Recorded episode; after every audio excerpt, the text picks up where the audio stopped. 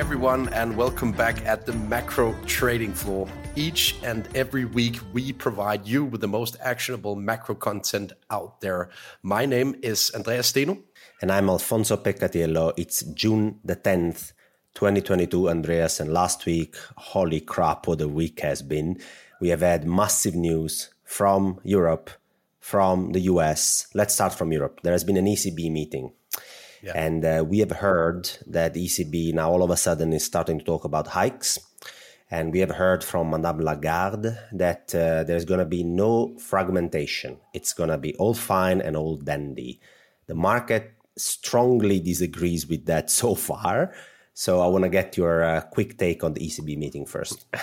I think roughly seven years back, I made a bet with a Danish pension fund on whether the ECB would hike interest rates or I would become a father first. I became a father three months back.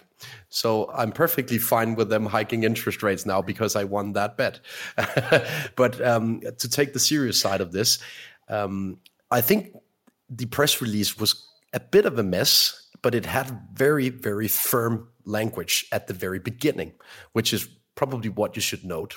Um, they wrote initially that the only aim now, and that is essentially the only aim, I want to put emphasis on that, is to bring inflation back to target. I haven't heard the ECB talk like that before in my adulthood. Um, I didn't watch the ECB when Trichet was uh, the chairman back in 2011. Um, but this is very serious rhetoric. Uh, so they, they mean business now. Uh, so you should expect them to hike interest rates. I have to throw in my towel on on on on uh, my thinking that they wouldn't hike interest rates, uh, admittedly. Uh, so um, that's that's what you should know. The second thing you should uh, know about what the ECB communicated is that they still have a loophole, and that loophole is linked to Italian sovereign debt, or maybe rather Hellenic sovereign debt because they actually mention Greece explicitly uh, in the press release. And they also explicitly uh, tell markets that if things turn sour enough, then they might decide to step in with QE to prevent uh, bond spreads from going too much bananas, basically. So, what do you make of the loophole option and the rate uh, hiking path ahead? Oh, so let's say I'm short BTP and long bunds, and everybody knows that. And I am happy that the market is unimpressed with uh, the ECB verbal commitment to stop fragmentation. Uh, we have had, let me check on my volatility adjusted market dashboard here. I'm seeing BTP bunds 14 basis point wider over the week, Andreas. So let, let's summarize what the market thinks of that. BTP bunds are 14 basis point wider High yield European spreads are 50 basis point wider, 5 0 on the week. Mm. The European curve between two year and 10 year is 10 basis point flatter. Between five year and 30 year is 16 basis point flatter. And so, and the euro is down 2% against the dollar yeah. this week. So, if, and, and by, by the way, I forgot to say, European banks are down 7% mm. over the week. So you basically got all the possible contrarian reaction from markets compared to what the ECB wanted because they told us they can hike rates, the economy is strong, the labor market is very mm. tight, and it can take it. And instead, the yield curve has been flattening. They told us that they're going to avoid fragmentation and spreads are blowing up. They told us that you know they're committed in bringing inflation down, which should be quite a hawkish signal, should support the euro, ceteris paribus, mm. but it's not because the euro is down two percent. So what I'm getting from markets, Andreas, is a big fat middle finger to the ECB meeting, if you ask me.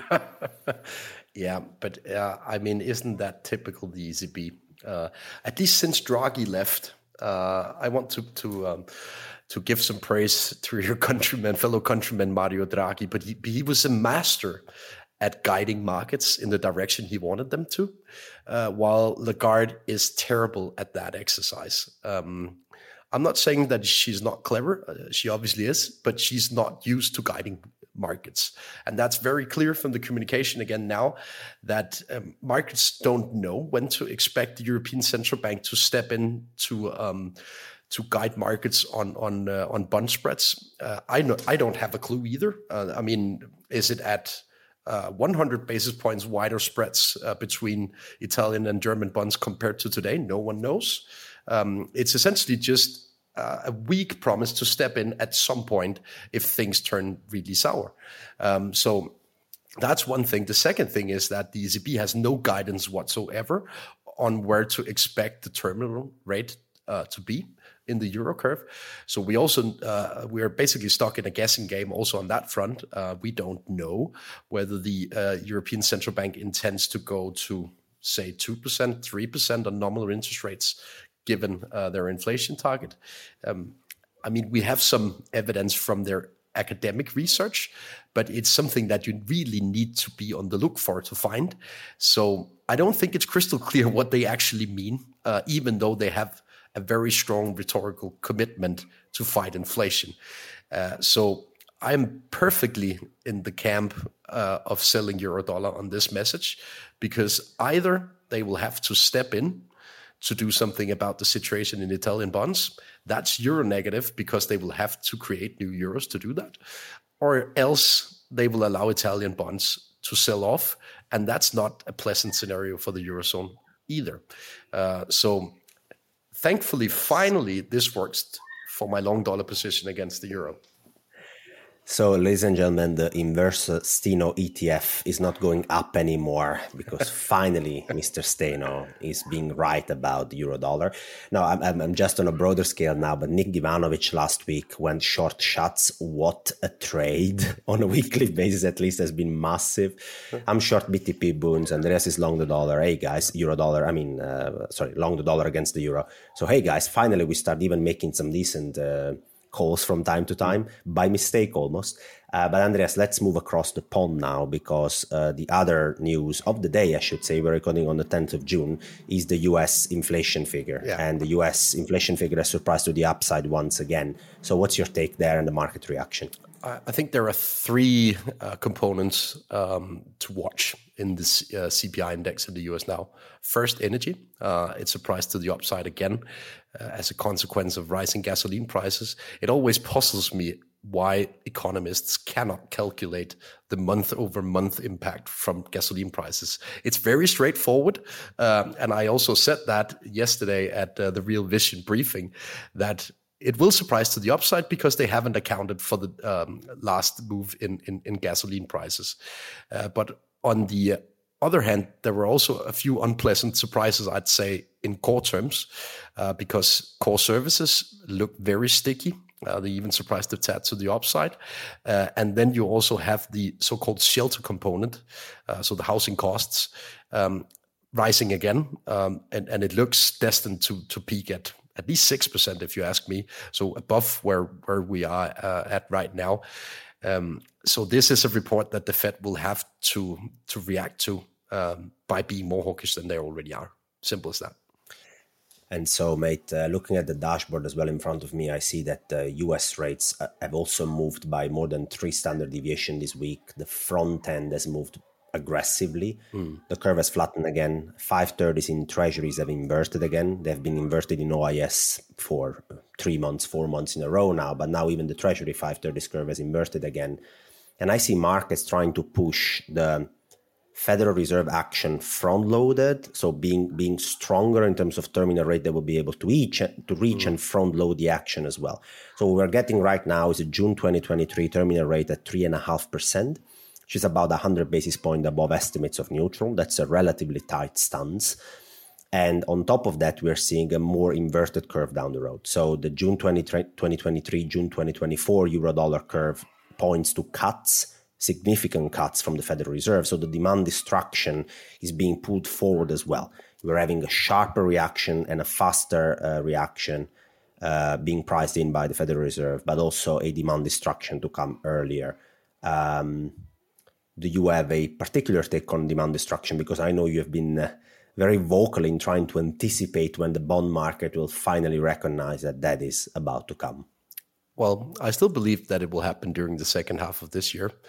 Um, but I wanted also to give a big virtual high five to Nick Jovanovic for his trade last week because I was pretty vocal that I disliked that trade of being short uh, bonds in the very front end of the European curve. Uh, because, well, I, I, still struggle to imagine that the European Central Bank can actually get to the levels that are priced in.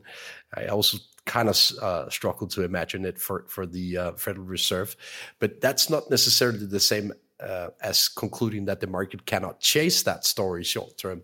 Um, so a big high five to Nick Jovanovic, and it was actually my fun take of the week because um, even though Nick is a uh, is a, a, fairly old man, uh, sorry Nick, um, he's been chasing me like crazy on Twitter all week.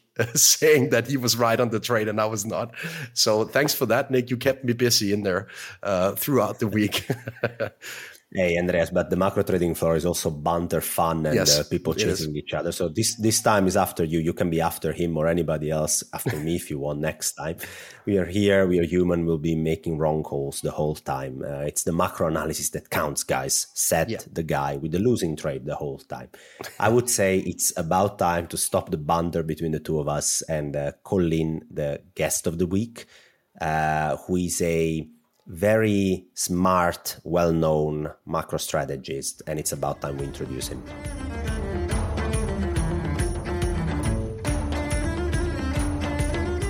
It is now a great pleasure to uh, introduce this week's guest. Um, he's the founder and editor of the Felder Investment Research. Uh, a great pleasure to welcome you, Jesse Felder. Hey, thanks for having me, guys. Uh, you're the writer of the Felder report, um, and I've noticed that uh, you've basically uh, have an opinion on inflation, as everyone does at the moment. Uh, so let's start with the million dollar question at the moment: Is inflation here to stay or not? What's your take on that, uh, Jesse? I, I, do believe so. I mean, I, I'm a. Uh, I think there are obviously cyclical forces of inflation at work right now, but there's also longer term secular forces that I think don't probably get enough attention. Um, but I mean, I think it's very clear to everybody today's you know CPI day, and it's it's obvious that uh, you know I think a lot of people thought maybe inflation peaked in March. You know that's not the case.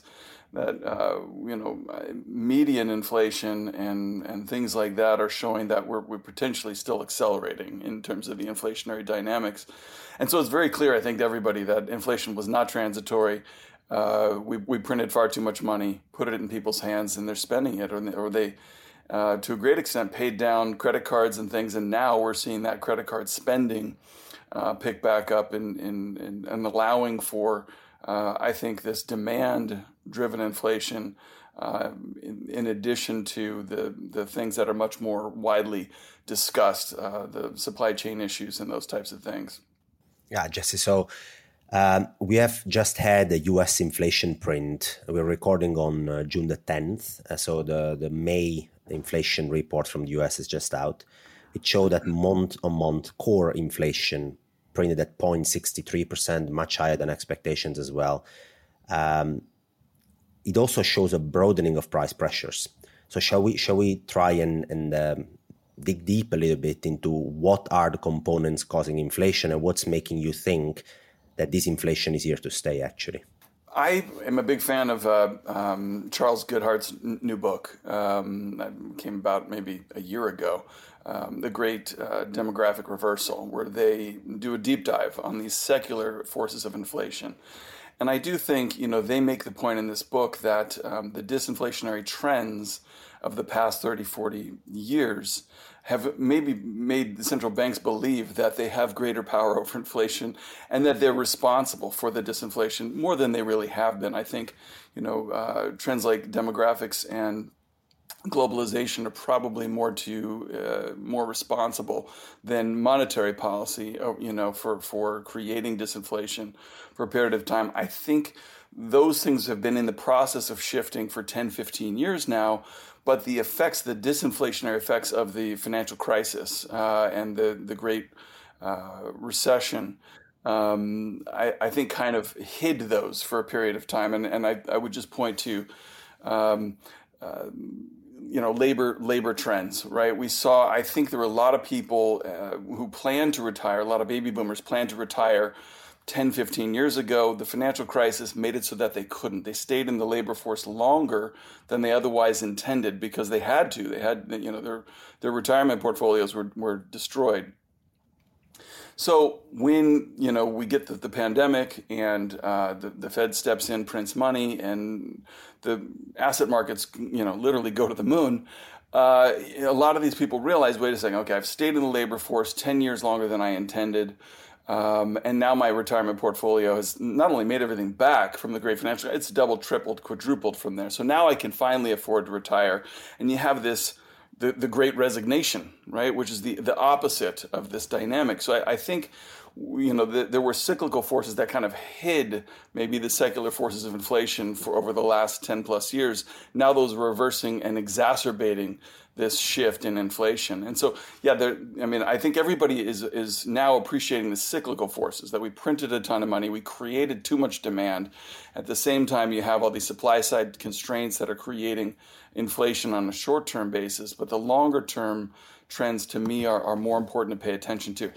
And I think that's the discussion that, that really is worth having is, you know, we, yeah, we may see a peak in inflation, but how far is it going to come back? Is it going to come back below the Fed's 2% level, or is it going to be more like, I think, the 74 75 experience where inflation, you know, Fed lowered rates in the 74 recession from 10 to 5%. Inflation came down to 5 for for a couple of years, and then went on to make new highs uh, because the the policy gap remained so wide during that period of time. And I think we're kind of probably in that stage now where we could see a cyclical peak in inflation. I don't think it's going to go back below the Fed's target. I think probably uh, we're in a, a new inflationary phase uh, where the next you know 10 years we could be, potentially see a short-term peak but that you know potentially higher peaks uh, in the years to come I, I, made a very simple chart the other day uh, showing the relationship between wage growth in the us and the federal fund rates. Uh, and the very simple uh, relationship between the two actually puts the Fed funds rate at 8% now. Uh, so the, the, last time we had wage growth comparable to today, we had Fed funds at, at 8%. Uh, so it goes to show what's happening in, in, in, labor markets right now, at least from a cyclical perspective. I, I, wanted to pick your brain also, Jesse, on, on the response that we will get from the Federal Reserve to, to, to this inflationary pressure, uh, because uh, eventually inflation didn't peak, at least in headline terms, in March. So do you think the Fed will have to do more than what is already anticipated by market participants to to um, to fight inflation, basically. I, I, I, think yeah, you make a great point, right? Uh, you know, the idea that a three percent terminal Fed funds rate is a restrictive rate for policy rate. I think you can only make that case in the context of the last 10 years. If you look and you know beyond the last 10 years, a three percent terminal rate or whatever the markets are you know pricing in today, uh, when inflation is is running you know nearly triple that uh, rate, uh, is in the context of history, it's still very very accommodative. So.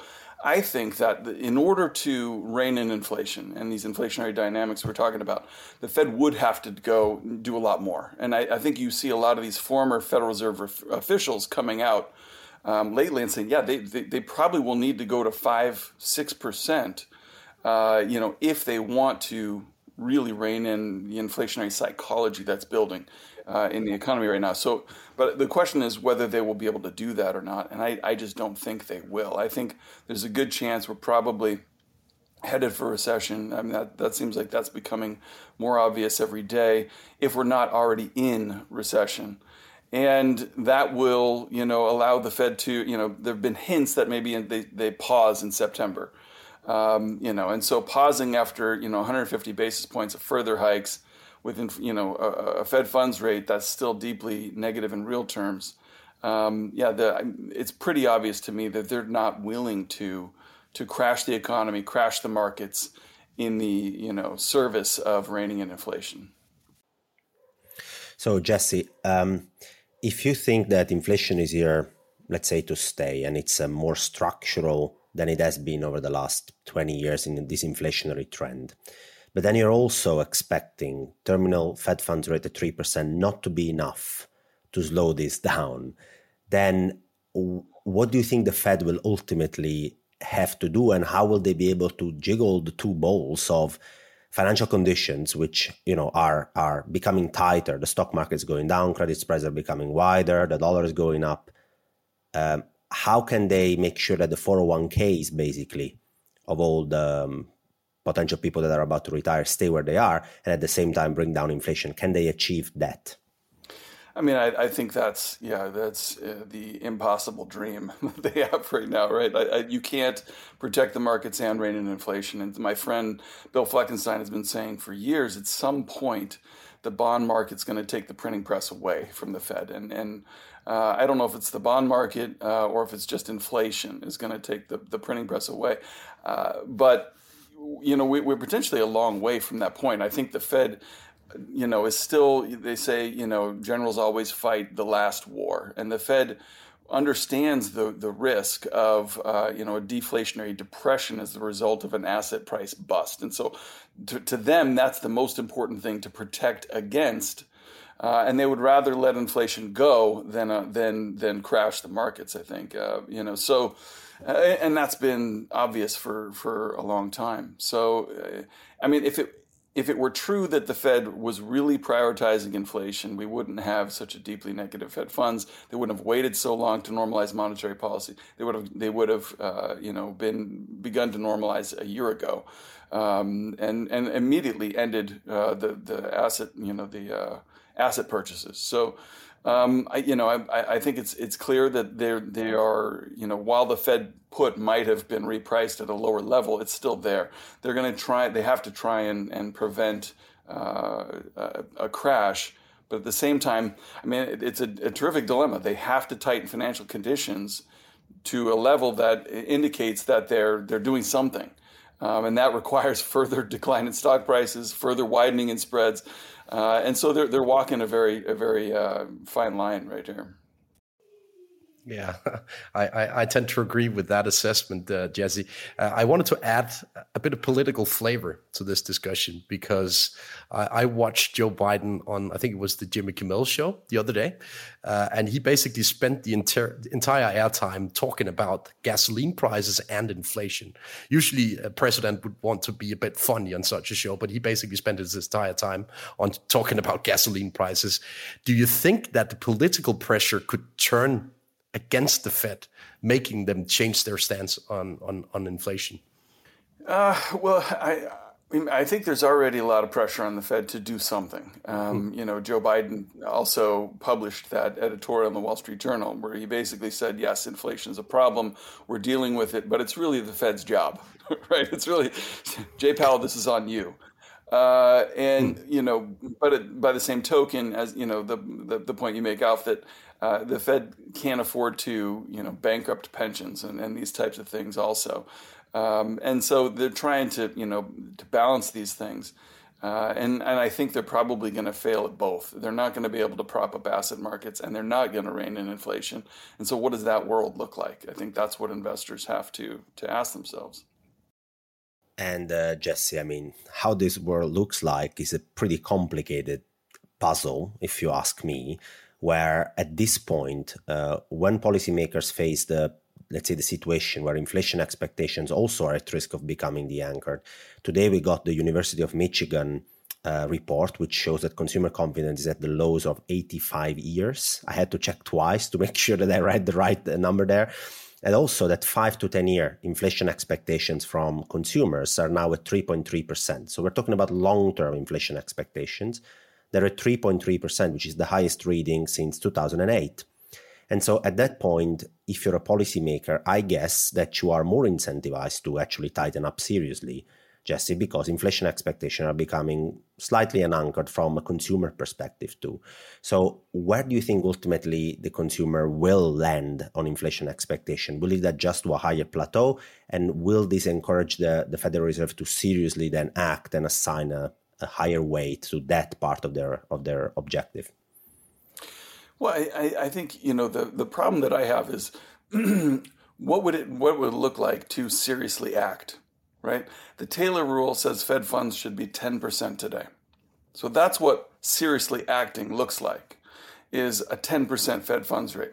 What are the odds the Fed is going to go to ten percent anytime soon? I think they're next to zero, right? There's there's almost nothing that would get the Fed to raise rates to 10% in the next 12 to 24 months. They're just not going to do it because what would that look like? That would, you know, crash the economy and crash the stock market, right? I mean, so uh, it, it's obvious to me that that uh, Jay Powell is not the second coming of Paul Volcker. No matter how much he, you know, says he admires Volcker and, and these types of things, they're not really willing to create uh, a restrict. I mean, a real, a real Fed funds rate. I think you know um, Dudley has said that uh, you, you, have to go, you know, 100 basis points, uh, you know, in real terms on the Fed funds rate in order to be restrictive, right? So whatever that is, let's just assume you you, you believe inflation's, you know, four or five percent over, the, you know, going to average over the next 12. I mean, it's going to come down to get there. Fed funds need, still needs to be six, seven percent, something like that. So I, you know, that's what I think truly restrictive policy looks like. And I don't think there's any way the Fed's going to go there, especially because, you, like you mentioned, the University of Michigan report, you have 100% of C- CFOs in the CNBC's uh, you know, latest poll say inflate, uh, recession's happening in the next 12 months. There's not one CFO who said we will, we're going to avoid recession. You have uh, the worst uh, consumer sentiment on record. Uh, you have um, you know, I think it's I, I, can't remember the name of the app, but in Silicon Valley, uh, employees are talking about um, layoffs and recession.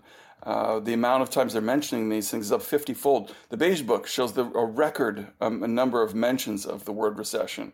So I, you know, there's so many things pointing to recession. The Fed's not going to because they waited so long. They now, uh, you know, are facing uh, potentially tightening dramatically into a recession. And at some point, the, the, the weakening economy is going to force them to, to pause.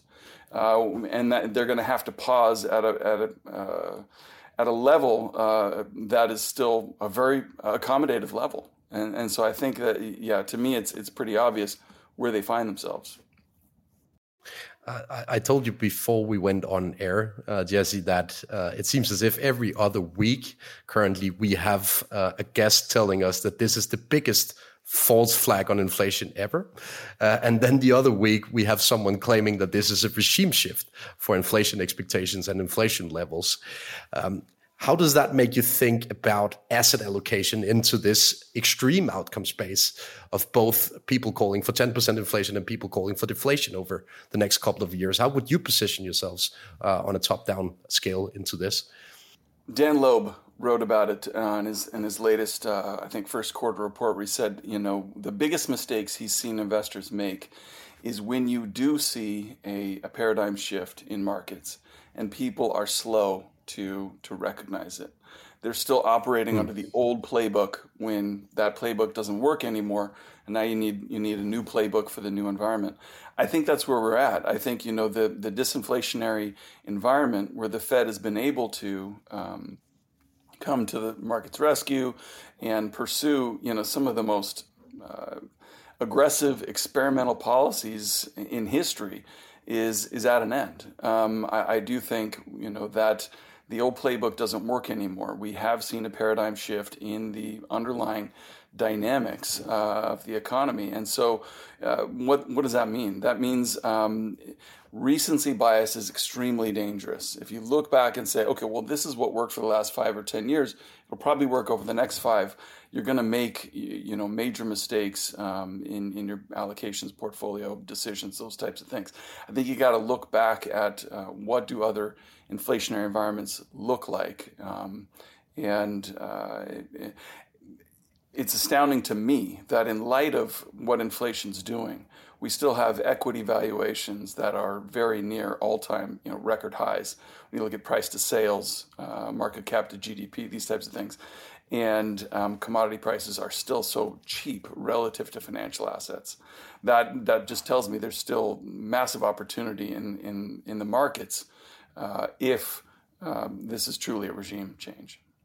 So, Jesse, if I think of what you just um, outlined as your macro big picture here, we're talking about a more stubborn inflation that markets are pricing in. And I want to remind the audience that if you look at inflation forward swaps or any other measure of what the market is pricing in, there is a pretty clear downward slope being priced in in markets. So we markets are sort of assuming inflation will come back towards two two and a half percent pretty rapidly.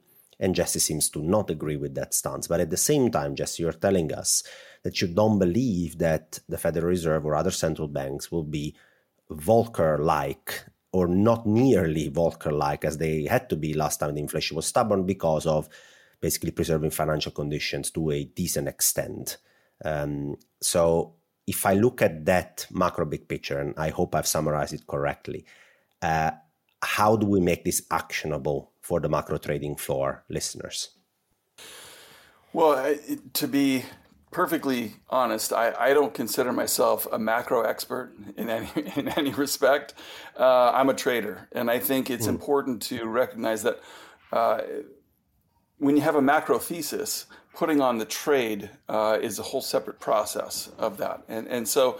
Uh, I, but I, w- I would just point, I, I feel like I have greater expertise in the equity markets than I do in terms of trading macro and these types of things and just the the the uh, that's where I would point out. I think there is a huge disparity between what I think is going to happen over the next 12 months and what's priced into the equity markets.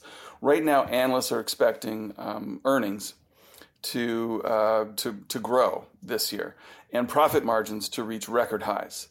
Um, that's what's priced in to the market, and so people are looking at price earnings ratios and saying, you know, stocks aren't that expensive right now, but that but that include you know those are forward PE ratios that are pricing in rapidly growing earnings, a return to you know earnings growth, and record profit margins. When you look at what does inflation do to profit margins, inflation is very very damaging. Right? You, you look at just what small businesses are telling us right now. They're telling us we're seeing pressure on the top line. Right, consumers are saying uh, demand is waning. That they can't afford to potentially spend as, as you know as, as much as they are, especially on discretionary items.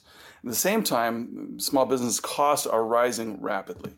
Uh, and so that's a very clear warning. Profit margins are, are headed for, uh, and, and you hear it, you know, from Target, Walmart, um, all these companies that have been pre-announcing. I mean, Microsoft is pre-announcing, um, you know, talking about uh, uh, you know, the dollar. Um, and when you look at, you know, this is something that Stan Druckenmiller talked about a few years ago when he's, he was talking about his challenges in trading the, the 2000 peak in the stock market. He had to take a break from trading because he, he tried to short you know, Nasdaq, whatever, didn't work. He went long right at the top, and that didn't work. And okay, I can't I can't do anything right. So step away, come back a few months later, realize dollar, interest rates, oil prices are all have all been rising dramatically that almost always leads to an earnings recession 12 to hmm. 24 months out. He said this was September of 2000. I'm going to come back. I'm going to I'm going to start trying to short stocks again because I think earnings are going to decline. Well, I think we're in a very similar similar situation right now. Dollar's been very strong. Interest rates been very strong. Oil prices all very strong. That to me tells me that we're probably headed for a pretty deep earnings recession over the next uh, you know 12 to 18 months. That's not priced into the equity market, and I think that that's that's a major problem for investors. I would tend to agree with that assessment, Jesse. And uh, I'm usually a very simple man when I look at earning earnings expectations and how to assess whether they're real, realistic or not. Uh, if you look at the demand side, uh, all forward-looking indicators for PMIs they point south, and if you look at the cost side, um, they're basically pointing up. If you have a demand side slowing and the cost side increasing, well, margins will have to go down, and um, so will uh, earnings expectations also slowly but surely into this scenario. So perfectly agree on that. I want to ultimately pick your brain on how to position very explicitly into this scenario. You mentioned that the Federal Reserve will lack the balls in better in the, in the lack of better words from my side uh, to really do something about inflation. They will try, uh, but they will never bring interest rates high enough to to actually counter the inflation levels that means that we will continue to see negative inflation adjusted interest rates.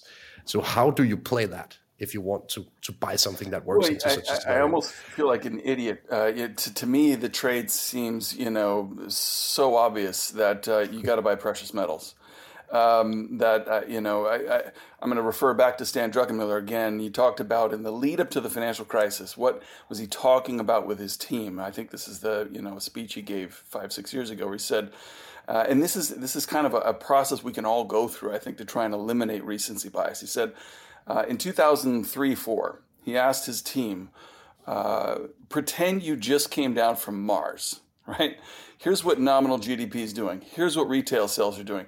Here's what um, you know headline uh, inflation is doing. Where do you think the Fed funds rate is?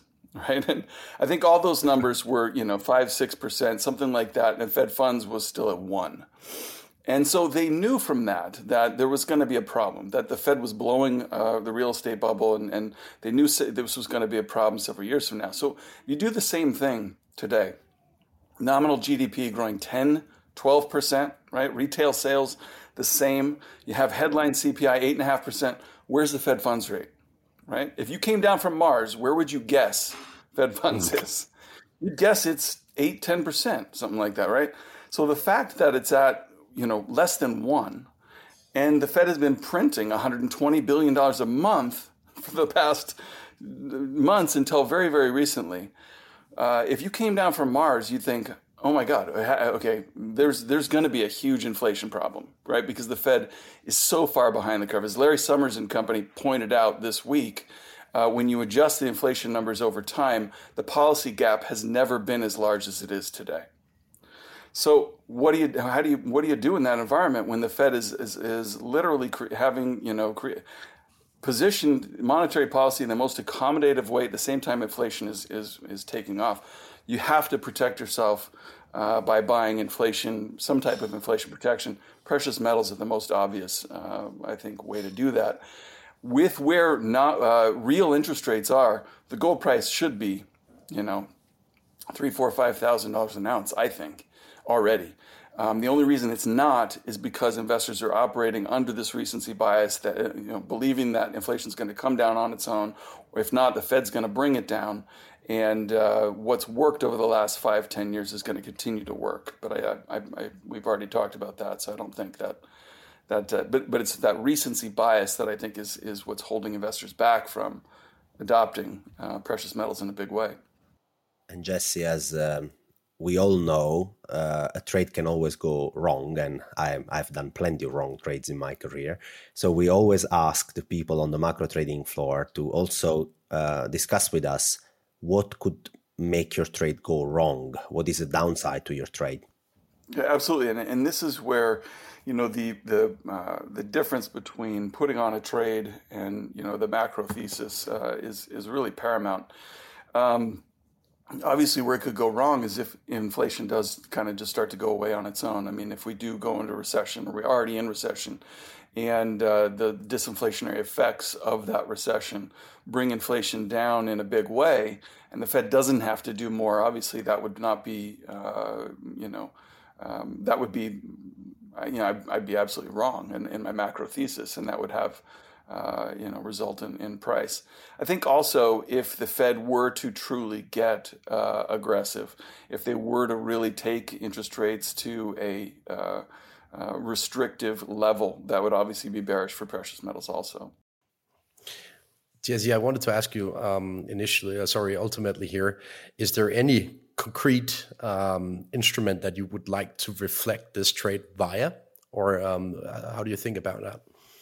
Yeah, the uh, Sprott Physical Gold and Silver um, Trust is a, a closed end fund. Used to be called the Central Fund of Canada and um, it, it trades obviously because it's a closed-end fund. It can trade at a discount or a premium to its net asset value. Today, it trades at like a four percent discount to the gold and silver they have in storage. So, I, that's the only way I know of of being able to go buy precious metals at a discount to market prices. To me, that's also a terrific sentiment signal. That you know, back in uh, 2010, 11, when precious metals prices were peaking, this fund traded at a 10 percent premium to net asset value. So uh, I don't think the bull market in precious metals is going to be over until we start seeing those types of premiums again. It's a sign to me that investors just have no interest, uh, and and that's a that's a benefit to those of us who do. The last part of the interview is to give you the opportunity to tell our audience where they, they can find more about you. This interview has been very insightful, so they, they'll be asking themselves. Please give them an answer. Well, like you guys, I, am a Twitter addict. I spend a lot of time on, on Twitter, just kind of sharing, you know, stuff that I'm reading or uh, charts and whatnot. Uh, I really don't find Twitter a very good place to get into these types of discussions. So I'm thankful for the uh, opportunity to be able to do this because uh, Twitter's not the place for it, in my view. But it's just at Jesse Felder on Twitter, and then I, I try and put up a blog or a podcast or something on my site, thefelderreport.com. Well, Jesse, thank you for uh, being here with us. Thanks for uh, for the macro view on the trade, and uh, we hope to have you back soon on the macro trading floor. Thanks. Had a good time, guys. Thank you.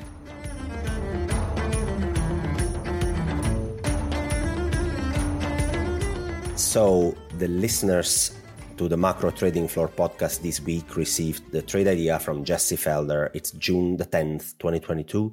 Jesse came to the show and said it's time to buy precious metals. And then he went more concrete and said that his preferred instrument is the Sprott Physical Gold and Silver Fund uh, which you can buy. Uh, Andreas and I have, um, well, last time Steen Jakobsen was on the show suggesting a similar trade to go long gold, have also highlighted there are plenty more uh, ETFs um, that actually replicate a gold position. For example, PHAU, P-H-A-U ETF is one of those. Um, this is the trade of the week, guys. So I'll have to ask Andreas, as always, if he buys or sells the trade or does nothing with it. But anyway, what's his take on the trade? I probably feel slightly better around the trade from a tactical perspective that I've uh, I've done over the course of the spring here, uh, because uh, I've rather felt inclined to uh, take a bit off my gold position compared to adding to it. Uh, I have a, a around five percent ish of my portfolio in in um, precious metal ETFs, and um, reason why I, I'm still uh, a bit in doubt on whether to add to it or not is that I find it very tricky to figure out whether the Federal Reserve and the European Central Bank and other big central banks will actually follow um, the inflation pressures that we see um, and and deliver the rate hikes that are needed. I think Jesse might be onto something. At least that's it's a fair scenario. Um, it could happen, uh, and I don't consider it a very low probability scenario. Uh, so I think the focal point here is now how the Fed reacts to this inflation report we've gotten today. Because if they don't step up the game next week, then I think gold will be in for a rally on that. Um, mm-hmm. So I'm tempted, but I'm not fully convinced. I think that's the main message from my side today. I have a position on already. Mm-hmm.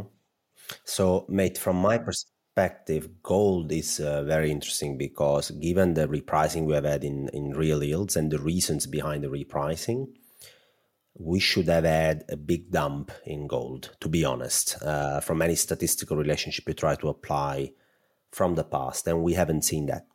Now, from this perspective onwards, uh, what should happen for gold to perform, uh, or actually for gold to sell off, is that real rates should go even higher. For real rates to go even higher from here, you need a monetary policy stance priced in to be extremely much more tight than it's already priced in to be at the moment. And so I don't know exactly if the risk reward of shorting gold here looks good, because if gold would have moved because of a tighter monetary policy stance, we should have seen the move already. And the move hasn't been there. And so in that case, it makes me always very hesitant when my narrative is not supported by price action for too long, it makes me very hesitant to try and reiterate the same trade. And that's the reason why I'm not, you know, shorting gold here. Uh, for buying gold, you need to have a view that inflation expectations are gonna, you know, remain pretty well anchored, and that maybe central banks are gonna give in to the demand destruction side, and they're gonna slow their tightening um, appetite, let's say. I don't have a big visibility on that yet, so I'm, I'm just gonna stay out, but we should discuss the central bank reaction function here, as you just said. So we have this thing in, in macroeconomics where we try and estimate what the neutral policy rate would be, uh, given you know the structural dri- uh, drivers of the economy. And then, if uh, the central bank needs to stimulate aggregate demand and uh, inflation expectation, they would ease. So the, the monetary policy stance would be below neutral. Otherwise, they would tighten. And there's, of course, different degrees of tighter and, and easier monetary policy. And this is the moment to tighten up monetary policy, which means that the market has to price a tighter stance compared to neutral. And in America, they told us neutral is 2.5%. So then we can sort of maneuver around that when it comes to understanding what the market is pricing in. But in Europe, nobody told us what neutral is.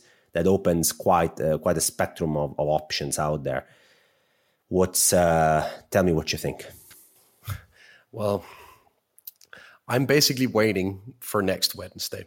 Uh, so by the timing of, of next week's podcast, I think we will be a lot wiser on what the Fed will have to do um, to um, to ensure that inflation is being combated in the right way. Um, if we look at expectations for next week, and expectations for the meeting in um, in the month after that for the Federal Reserve, then I actually slowly but surely see an implied probability of 75 basis points hikes being priced into the market. Uh, at least the risk is is uh, is not zero uh, for such a move. Uh, and of course, if the Fed decided to go ahead and deliver 75 basis points next week, uh, then it would be a very firm signal to the market. And I can assure you that gold positions will take a beating on such a move from the Federal Reserve. Uh, but I'm still tempted to say that they will deliver 50 basis points. Um, and therefore, leaning slightly in the direction that gold can actually rally here. But I think it's a coin toss. I mean, it's not easy. Uh, and it's not a position that I really want to have a, a, high conviction on. I have a high conviction on the dollar versus the euro. Uh, that's one thing. Um, and then I have a high conviction on equities going down on an index level. Uh, and I mean, usually dollar up, index levels down for equities. It's not really a thumbs up to buy gold, right? Yeah, that's true. So let's have let's have a recap of the recent positions that, that have been discussed here on the macro trading floor. So we have had an episode where you and I have uh, blubbered for a bit, come up with trade ideas, which just because we are lucky are both in the money. Um, short BTP, long bonds, and long the dollar against the euro. Those were the positions we discussed. And as we stand here, I am extremely comfortable in keeping my position. I'm just going to move my profit targets higher and my tra- and my uh, trailing stops uh, higher as well, because BTPs are the release valve and the real test the market's going to be throwing at the ECB here.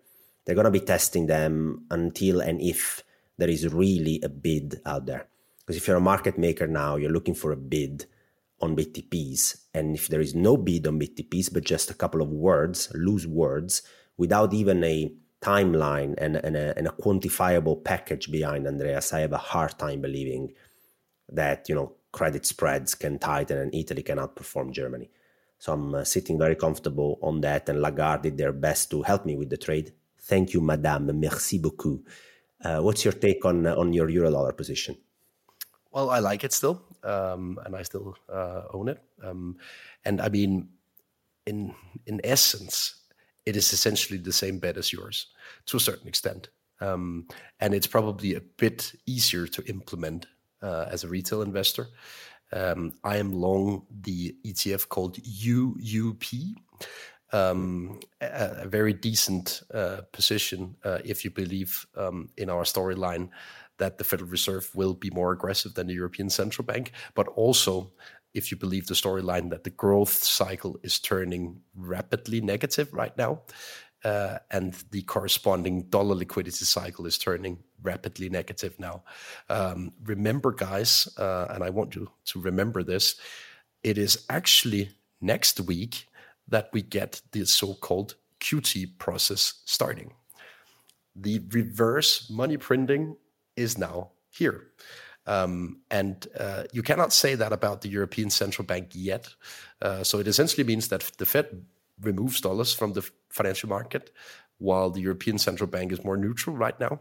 Um, it may change later this year, but from a relative liquidity perspective, I still like the dollar position as well. which is the opposite of brr.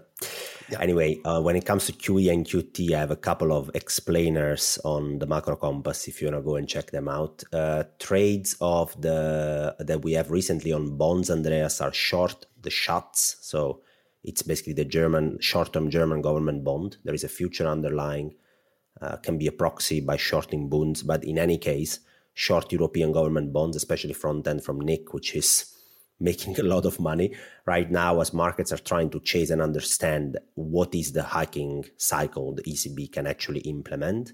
And then we have a long um, EDV ETF from Darius Dale. That's basically the brother of the TLT, the famous long term mm. bond ETF in the US. Um, my take on the two trades is that the short Schatz is just again it's a release valve for markets to try and chase what is really the ECB stance. And as long as they mm. don't tell us what is neutral rate, what is the path ahead, then obviously markets will try to make up their own mind and chase the repricing higher, mm. attach a higher risk premium to this front end repricing.